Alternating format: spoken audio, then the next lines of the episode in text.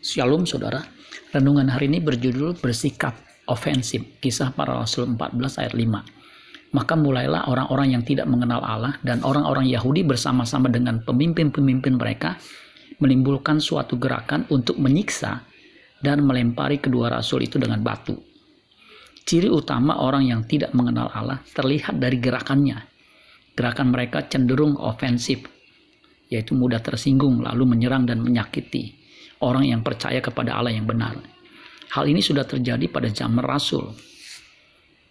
Paulus dan Barnabas, seorang yang baik menurut catatan sejarah kisah para Rasul 11 ayat 24 pun mengalami serangan dari mereka yang tidak mengenal Allah itu, sehingga mereka harus menyingkir ke kota lain. Jika ada orang yang mengaku mengenal Allah tapi suka bersifat ofensif terhadap pelayan Tuhan yang tulus melayani Tuhan, patut dipertanyakan apakah orang tersebut mengenal Allah yang benar. Jangan-jangan mereka menyembah Allah yang tidak mereka kenal.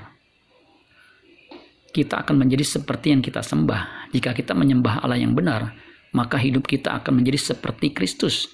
Karena dia adalah Allah yang benar. Yohanes 17 ayat 3, 1 Yohanes 5 ayat 20. Ajaran yang baik dan benar akan menghasilkan karakter yang baik jika ajaran yang baik dan benar itu dihayati dan dikenakan dalam kehidupan sehari-hari. Amin buat firman Tuhan. Tuhan Yesus memberkati. Sola Gracia.